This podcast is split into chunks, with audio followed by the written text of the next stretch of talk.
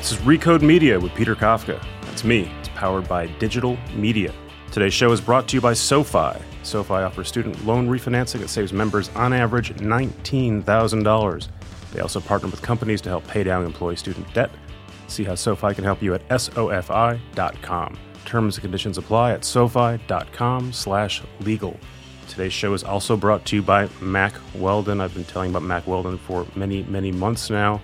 I'm now getting endorsements via email about the Mack Weldon purchases you guys are making, which makes me happy. Makes Mack Weldon happy as well. Malcolm Gladwell may not be familiar with Mack Weldon, so I'm going to tell him about them. They make hoodies, sweatpants, underwear, and socks like these, Malcolm Gladwell. Are these impressed? Oh, wow. He is very impressed. That is excited Malcolm Gladwell. They're comfortable socks. I wear them all the time. I wear them when I podcast. They're made of naturally antimicrobial fiber. That means they smell good. They're easy to buy. Go to mackweldon.com. You get 20% off with your order at the promo code RECODE. That's mackweldon.com, promo code RECODE. If for some reason you don't like this stuff, you hang on to them. Mack Weldon sends you your money back. They will not ask you any questions. I don't know how it works, but they're doing it. Go to mackweldon.com, use the promo code RECODE. Kind of weird to read sock promos in front of you, Malcolm Gladwell. Why? It seems like something you would not do on a podcast you would host. I don't know if that's true. I, as you know, I'm now in the same business, and I expect to be doing the same. Same kind of sock shilling. Yes, well, I think it's kind of great. It's, I kind of like it too, actually. It's very novel for me. Like you said, you're, you're in the podcast business. You are a world renowned and really excellent writer, New Yorker, you've written many famous books, and now you are making a podcast, and that's why you're here today. Um, you've made the podcast. You'll be able to hear it when this drops. Tell us what it is and why you're doing it. it's called Revisionist History. Uh, it's 10 episodes, and they're all, it's reported. It's not. It's not this. It's not it's two not guys talking. It's not two guys talking. It's like, you know, This American Life sort of storytelling. And each episode is about something from the past that has been either misunderstood or unjustly forgotten. And that, hence revisionist history. I go back and I revise our understanding. So give me an example of something you're revising. Everyone's. I mean, I admit it, you know, the truth is the great advantage of that rubric for a show is it allows you to do virtually anything, which is what I wanted. um, so a good chunk of these are simply Malcolm ranting about his favorite things.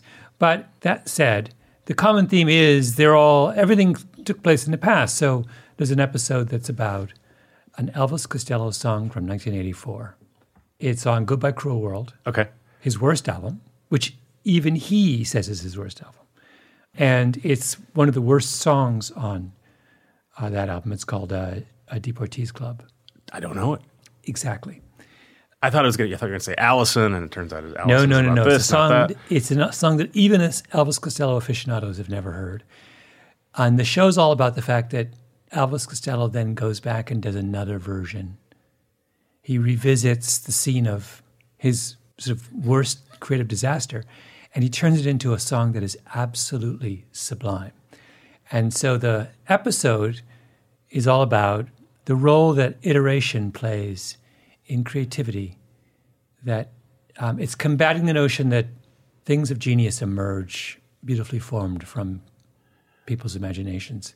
It says actually, a lot of what we think of as genius started out as being really terrible. And you iterate and you perspirate and He thought about it. He probably had some sleepless nights about it, and then years later, he just does this other version. And I have to say, it's it's my favorite song. That's why I did the show. So you, you tell an interesting story, and then that story pulls out an interesting theme. It's sort of a, a Yeah. classically Gladwellian Very approach. In the middle of that episode, we find ourselves in the Met, looking at Cézannes in the presence of you know one of the America's greatest, one of the world's greatest Cézanne experts.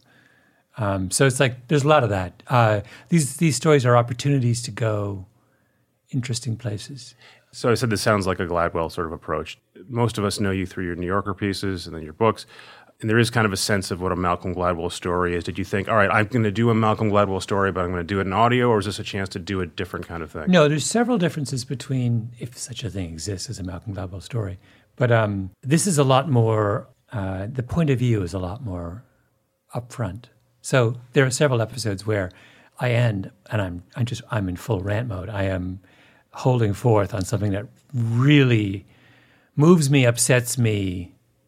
You know, irrit- I, you know, there's a lot more of emo- an emotional response on on my part, and also because it's audio, you can do, you know this, you can do this magnificent thing that you can't do on the page, which is um, you can move people emotionally.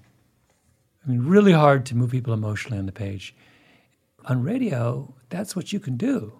And so I, because I am, I've always been very partial to the thought that I could make someone cry. There's lots of crying in this. You've never tried to do that in print? tried and tried. largely failed. Yeah.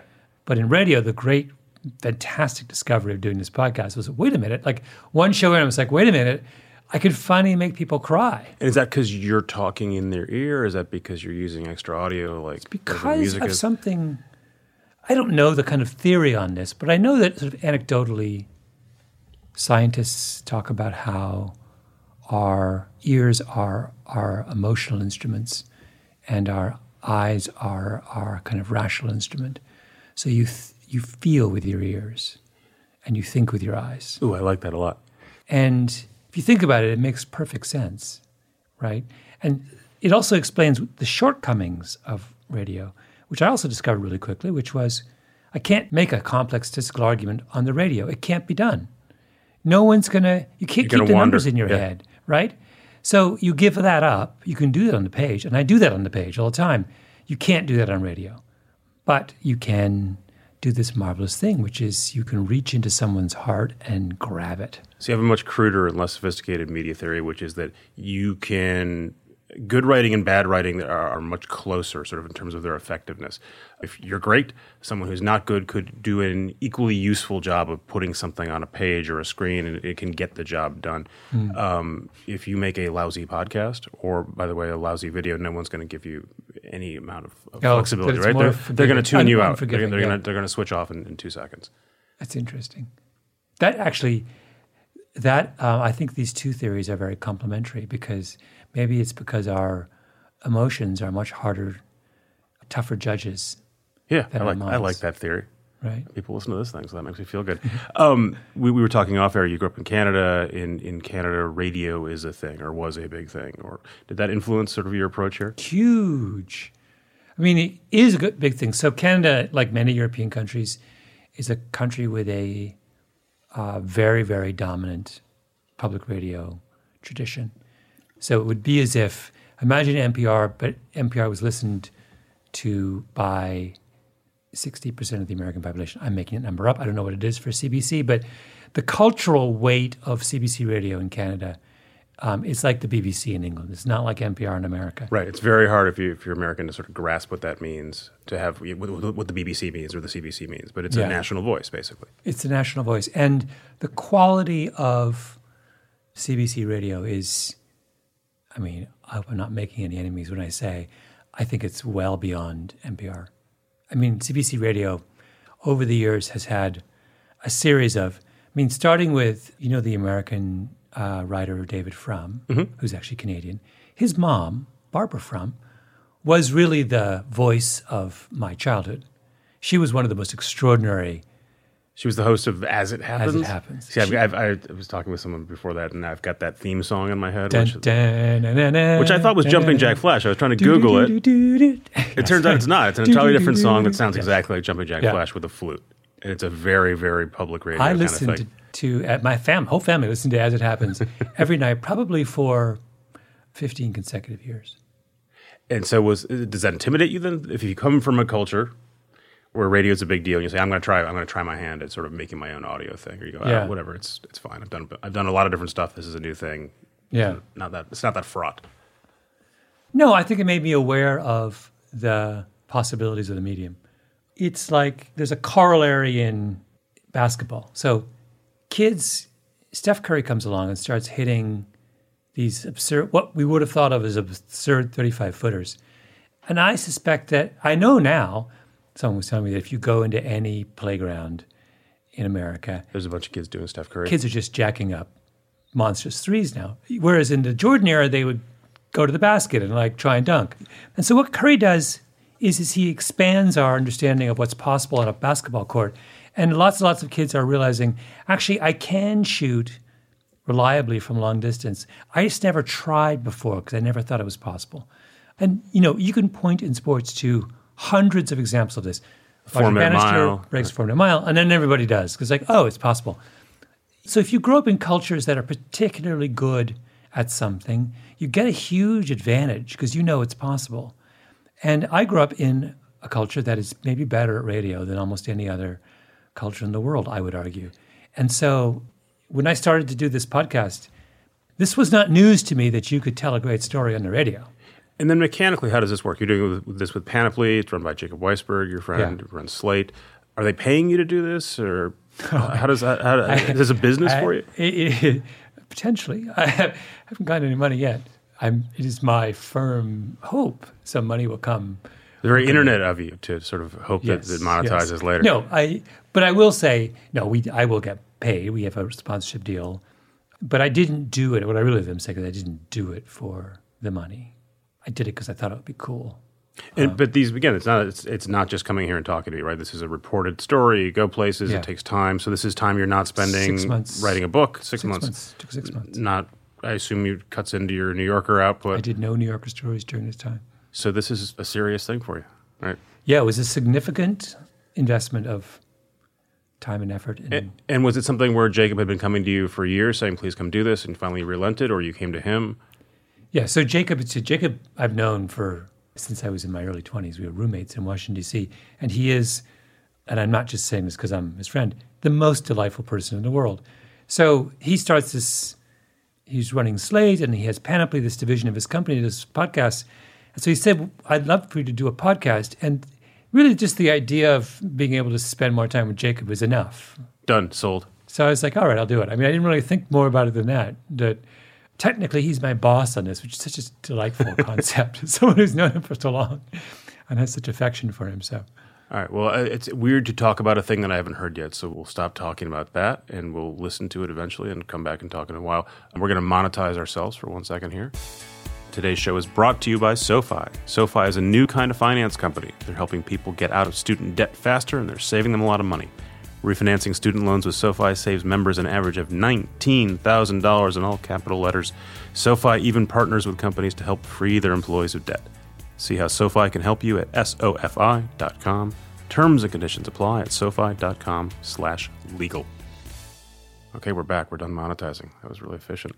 I'm here with Malcolm Gladwell. We talked about your new podcast. I wanted to talk to you for a long time, so I'm going to use some of that time to talk about non-podcast things with you if you can. I've always been jealous listening to Bill Simmons talk to you for years about whatever random Bill Simmons topic. We're not, I'm not going to make you do hot takes, but I do want to ask you about journalism and the media business and, and how you got your start. You sort of broke into journalism through the Washington Post, but prior to that, you'd grown up outside uh, Toronto, small town. How did you get from there to the Washington Post? I applied in college on a lark uh, for a job at a magazine that I had never either heard of or read because a friend of mine read it called American Spectator, so conservative monthly. And I applied and miraculously got the job, moved to Bloomington, Indiana, and lasted about five months. And then I lost that job. A better way of saying it is I was fired. And then I moved, I literally like, you know, put my belongings on my over my shoulder and moved to Washington D.C. I had no, just kind of on a lark. Your thought was that would be a fun place to hang out. And the 80s. uh, yes, and so that's how I got to Washington and got some job working in a think tank, and then I started freelancing and made my way and got a job at the Washington Post. Sort of, mirac- I don't really know why or how. To this day, a very miraculous event because I'd never worked for a newspaper before. Because it's, it's hard to imagine these days, but for people who weren't around in the 80s and 90s, working at any newspaper, let alone the Washington Post or New York Times, that was that was the pinnacle of, of was- journalism. It it was, was something you aspired to after Yeah. decades of work. We didn't just wander into it. So something happened there. Well, you know, I I was hired by the Washington Post in 1987, and I later checked, and I think I'm right that 1987 was the high watermark of Washington Post company profitability.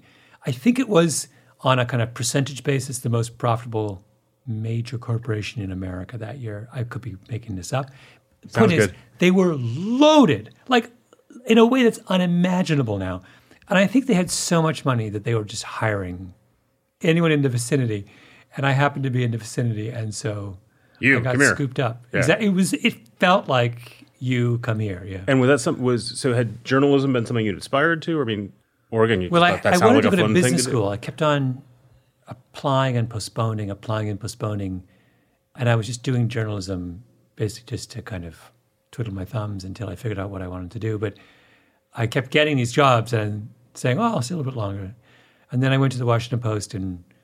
After a certain point, realized I should probably just stay here. And you were a science writer at the Post. No, I started out as a uh, covering local business, and I covered the local healthcare business, and then I moved into covering science for the national staff. And again, the, the notion of any newspaper having a science reporting staff is incredibly hard to imagine these days. Oh, we There's- had a hand- five. yeah, it's amazing. When you, and then you went to the New Yorker. What year? Ninety three. Six. Ninety six. So you spent nearly a decade uh, at the Washington Post. When you arrived at the New Yorker, did you have that sort of Gladwellian style established, or was that something you created at the New Yorker? Because you again have a very identifiable sort of way of creating well, because I don't really believe I have a Gladwellian style. It's hard for me to answer that Yeah. question, but I think I think I just sort of started to write that way because I that's the only way that it struck me that was the interesting way to do stories was to um, use these kinds of narratives as jumping off points. To Could make- you did you get to write those kind of stories at the Post? Did the Post allow you to do that? Did you they know, teach you how to do that? Mild versions of that. The Post was a very, very, very forgiving environment. You could basically do what you wanted, and so I see. I, I know, like I said, I don't really think of what I do as that necessarily original or. Was I using social science as a way to tell stories? Yes, at the Washington Post, to a, to a small extent, yeah. What, what do you think happens to you if you're Malcolm Gladwell, but you're starting your career out today, 2016? Do you still sort of wander into the Washington Post or a place like that? Do you write stuff for yourself on a Tumblr? Do you skip the entire thing because journalism seems like a dead end? Oh, it's interesting. I probably wouldn't have gone into journalism. I don't think. I, you know, I got out of school at a time when Canada was in a pretty deep recession, and I was probably much more. And I don't. My family is. They're not poor, but they're not wealthy. So there was a very clear expectation that I had to make a living, and that was really not only that that making a living was going to be hard because it was the middle of the recession. So all of my decisions in the first part of my career were driven almost entirely by money. Will I get paid? Yeah, I need to get paid. So I don't imagine that would be the same today. So that's what conditioned a lot of what my choices in those early years. And I wrote a lot of freelance when I was first moved to Washington. I freelanced up a storm um, for anyone who would take it. And maybe I realized now that it was because I enjoyed writing, but at the time it was I need money. I don't have any money. I'm making, I was making I think fifteen thousand dollars a year in my first job in DC, and I was like, I got, I have bills to pay. Um, so that was a kind of strong And so, motivating so force. today's ethos, where you get paid through exposure, Oh, I would have I, none of that. I would not was not happening back then. No, I wanted cash. Yeah, that makes sense. And then uh, you have a fantastically successful uh, first book, Tipping Point. You become a giant celebrity. At one point, I was going back and looking through some clips. There was, I guess it's sort of logical. There was then a Malcolm Gladwell backlash, where people were saying a variety of criticisms about you. Um, your, your stuff was actually unserious. People were accusing you of very, various flaws in your writing. Obviously, you didn't assume you were going to become a giant celebrity based on writing a book. In retrospect, did that seem sort of inevitable that once you achieve fame, you'd then become a sort of lightning rod for criticism? Well, you know, I don't believe there was a backlash. Yeah. My interpretation is slightly different. It's mathematical. At any given time, and I'm being very, very generous here, anyone, if you look at the people who read a book, let's assume that 80% like the book as a general rule of thumb and 20% hate it, hate it enough that they'll say something. If you sell 10 books, it means you have eight people who like you and you've made two enemies. Yeah. Two enemies in the grand scheme of things is nothing, right? No one's ever going to hear from them. If you sell a million books, you've made 200,000 enemies. 200,000 enemies is a lot. Now, they can make a lot of noise, but you have to remember that also means I made 800,000 friends, mm-hmm. right? So I what other people call a backlash, I see as evidence that I'm just selling more books. You sold a lot of books. And to be clear, there weren't 200,000 people at your doorstep with pitchforks, right? It was just sort of No, part I of the culture. I'm just using this as an Yeah, yeah. illustration. But the point is, the more backlash suggests that there was a shift in the percentage of those who liked and didn't like. I didn't see that at all. I don't think I'm unusual in any respect. I think the same percentage of people like me and dislike me as any other writer. The thing that struck me was several years into sort of your, your ascent, uh, you wrote a thing about Twitter I was right, by the way. I want to talk about that because it was it was astonishing to me because you suggested that maybe this was there was a period where people were saying with straight faces that Twitter was helping sort of to Yeah. create a, green revolution in Iran, et cetera. And you said no, probably not. Probably it's just people on Twitter. It's different. And Biz Stone, who at the time was a, a big deal because he was co-CEO of, of Twitter, among other people, real anger about that. Yeah. That, that you couldn't possibly uh, understand what you were talking about, and it sort of cast you as a luddite, which I thought found very amusing. so, is there anything that you think you got wrong in your initial criticism Oh, of I got- Twitter and Facebook? Oh, of Twitter and Facebook. And just No, social I media think- and the You know, let's be clear. I am wrong all the time. Sure, it's the nature of the Um, beast. and so the reason I love that you brought this up, but this is one of the insanely rare occasions where I believe I was 100% correct, like five years early. No, I just simply pointed out what it was during Arab Spring, and everyone was trying to claim that not only was Arab Spring the sign of a kind of permanent change in the Arab world, but it was its genesis was social media. That's what made it possible. And I found both of those propositions to be laughable and still do. Only now everyone agrees with me, and back then no one did. Look, it's a nice communication tool, but I made the distinction in the article between um, high risk and low risk activism.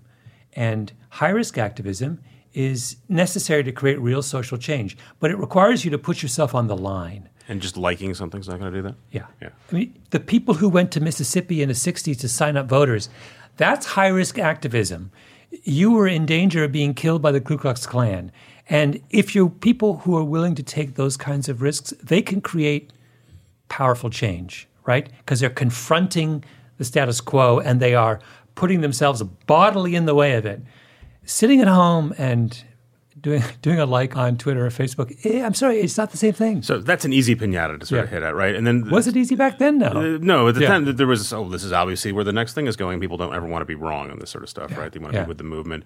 I was struck. I, I did an interview with DeRay McKesson recently, Black Lives Matter, and he was on stage with Jack Dorsey. And and DeRay loves Twitter, and, and both personally, he's just a Twitter nerd, but he thinks it is an actual tool for organizing. Uh, do you think that he's misguided there? That he's No, sort of misjudging what Twitter can do? No, it's an actual tool for a certain kind of organizing. And this was my point um, in the piece, which is there are certain things for which what I call, I used the distinction, the Mark Granovetter distinction of years ago between weak ties and strong ties. Twitter is the king of weak ties as a way of bringing together people who don't know each other, who are disconnected by geography or culture or what have you, and allowing them to coalesce around a particular idea. It's fantastic. That is not the same thing as confronting and changing established hierarchies. And so long as it depends if you're Black Lives Matter or any other activist group, it depends on what are you trying to achieve. Martin Luther King was trying to fundamentally change the legal and social framework of the United States. Twitter and work, if that's what your goal is. If you want to integrate the schools of the American South, you cannot do that on social media. You have to get a bunch of people to put their lives on the line to make it happen. On the other hand, if you're trying to create awareness, general awareness around an issue, you know, I was just before I came here, I realized I'm got to do this. I read the statement by the Stanford sexual assault Yeah. victim. Okay, that statement, social media has made it possible for an infinitely greater number of people to read that statement. Right. That wouldn't have surfaced without the social media. it would have. cer- I mean, it might have been published in the New York Times. It may maybe excerpts of And it would have been the Times decision whether or not to publish it. Yeah, I mean, so for that kind of stuff, generalized awareness about about the issue of sexual assault, the Twitter and Facebook and the internet are fabulous. But if you actually want to go and change hearts and minds and laws and deeply entrenched things, you have to go beyond that. What What do you make of the fact that, that ISIS, among others, loves Twitter and other social media and the internet in general, um, and finds it a very effective tool for both sort of propaganda and, and apparently recruiting? I would say that that is both their greatest strength and their greatest weakness. So long as they are relying on those kinds of tools for recruitment and communications, and so long as those tools are a central part of their strategic uh, goals, they will never pose an exen- existential threat to the United States. Because Because if you want to take down the US, you have to get organized on a whole different level, right? You have to, you know, if you look at Al Qaeda in the days when they pulled off 9 11, this was not a Facebook operation. This was a an old school strong ties terrorist organization that was drawing on, you know, that had much more in common with the Viet Cong than it did with ISIS. So we're taping this a day after the attacks in Orlando. We don't know what's going to actually mm-hmm. come out, but it looks as if, uh, based on the early reports, that the guy who killed 49 people in Orlando was someone who didn't have a direct tie to ISIS and yeah. was obviously unstable, but seemed to have been influenced by their proselytizing via, I would assume, mm-hmm. social media.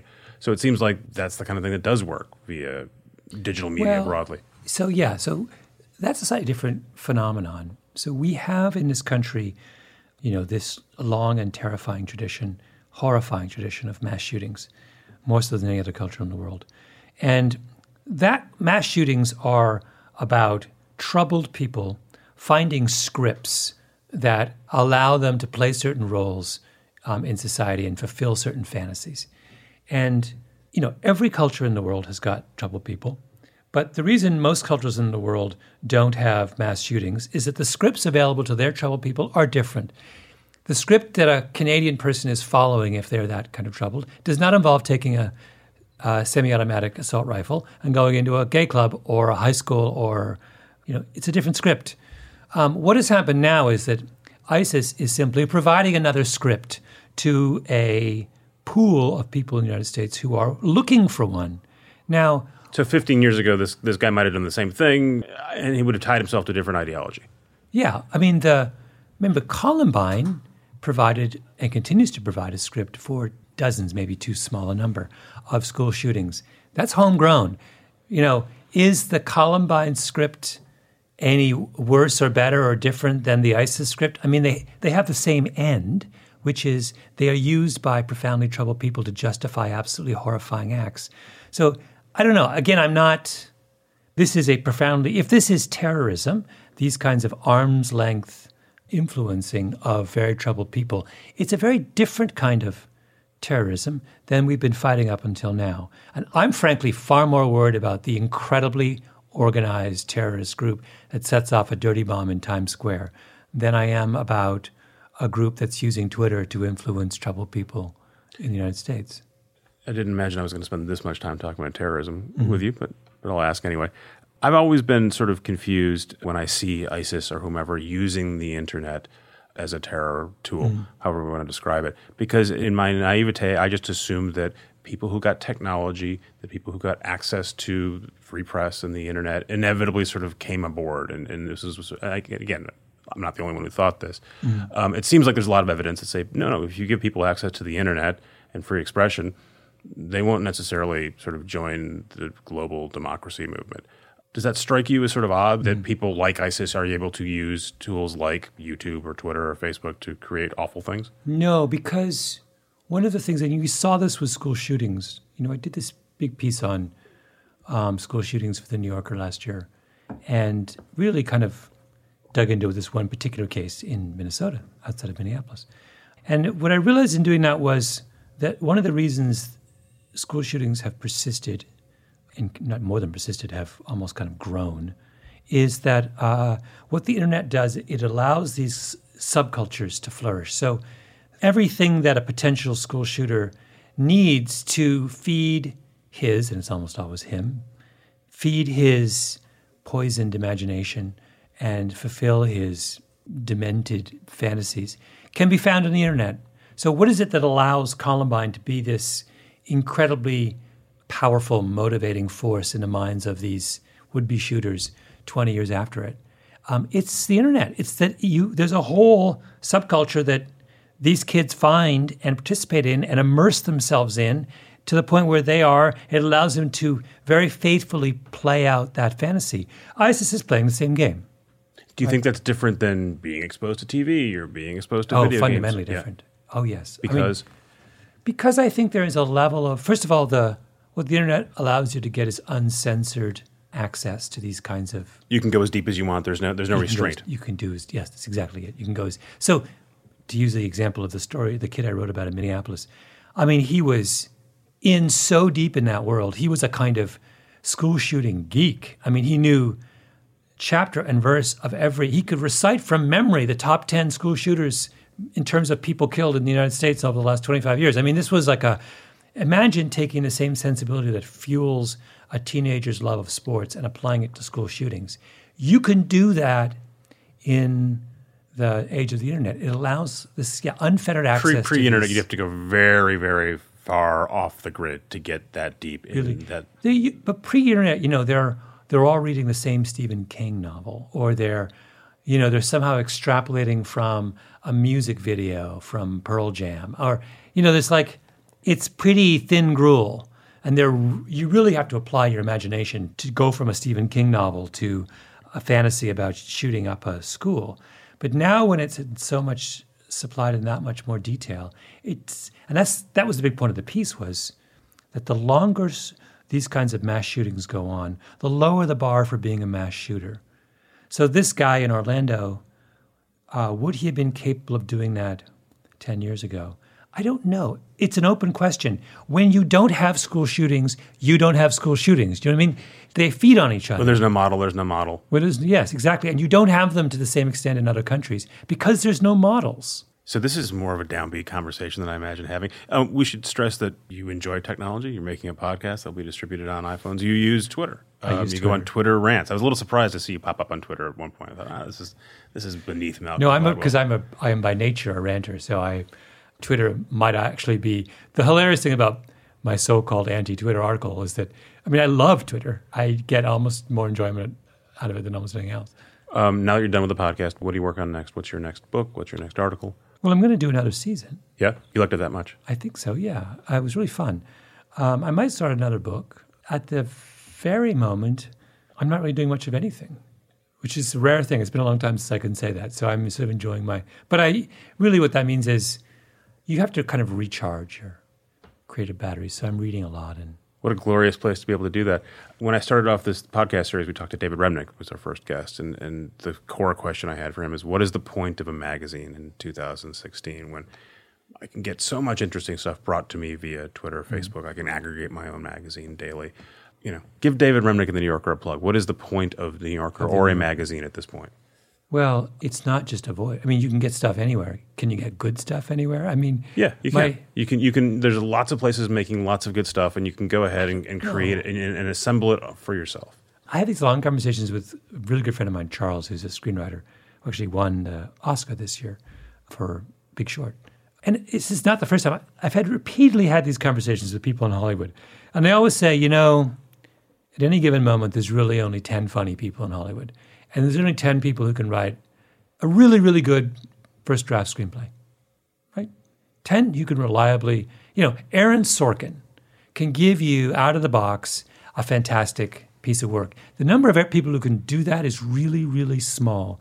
So we may have greatly expanded the tools, the technical means of making, making your voice heard, but there is nothing in the digital revolution that has changed the number of No, the, the internet didn't make a hundred more Aaron Sorkins, but there probably are more than ten people who are great screenwriters, and the internet's allowed you to find them, right? And so it's not thousands, maybe it's a thousand, and there's just many. more- You know, I grew up in Minnesota. I had if we would get a print copy of the New York Times once a week, and that's how you got the Mm-hmm. New York Times. It's unimaginable to me what would it be like to grow up now with sort of the access to the millions of things I could find on the internet for good and for bad, but mostly for good. Mm-hmm. And to me, it seems like it's a real challenge for a magazine where the whole point is we're going to cultivate a worldview and pick stuff for you and present it to you. Yeah. All of which may be great, but it's a much wider world than just that magazine. I don't know. I weirdly think it's easier to be the New Yorker today than it was 40 years ago. 40 years ago, you're up against people might have read three newspapers in one day. They they read the Atlantic, they read Harper's, they read all these ones we've forgotten about. They read if they were sports fans, Sports Illustrated. I mean, the amount of reading you had to do back then if you wanted to be well informed. Today, you can get by in the New York Times and the New Yorker as your kind of print source. Both you can get online, but I mean, as your kind of traditional media source, you can make do with two. 25 years ago, you were making do with 10. You know, as recently as 10 years ago, I subscribed to 10 magazines. Today, I subscribe to one, Which is the New Yorker. which is the New Yorker. Okay. That was a quality plug. Thank you, Malcolm Gladwell. I'm looking forward to hearing your podcast. Everyone you else so can go much. get it on iTunes. They're smart. They know how to get this stuff. Since you guys are smart and you're listening to this, you know how to find Recode Media. So I don't need to tell you that you can get it via Google and iTunes and Spotify. Where else am I missing, Beth? Stitcher. They still exist. Oh, they just got bought by Midroll, right?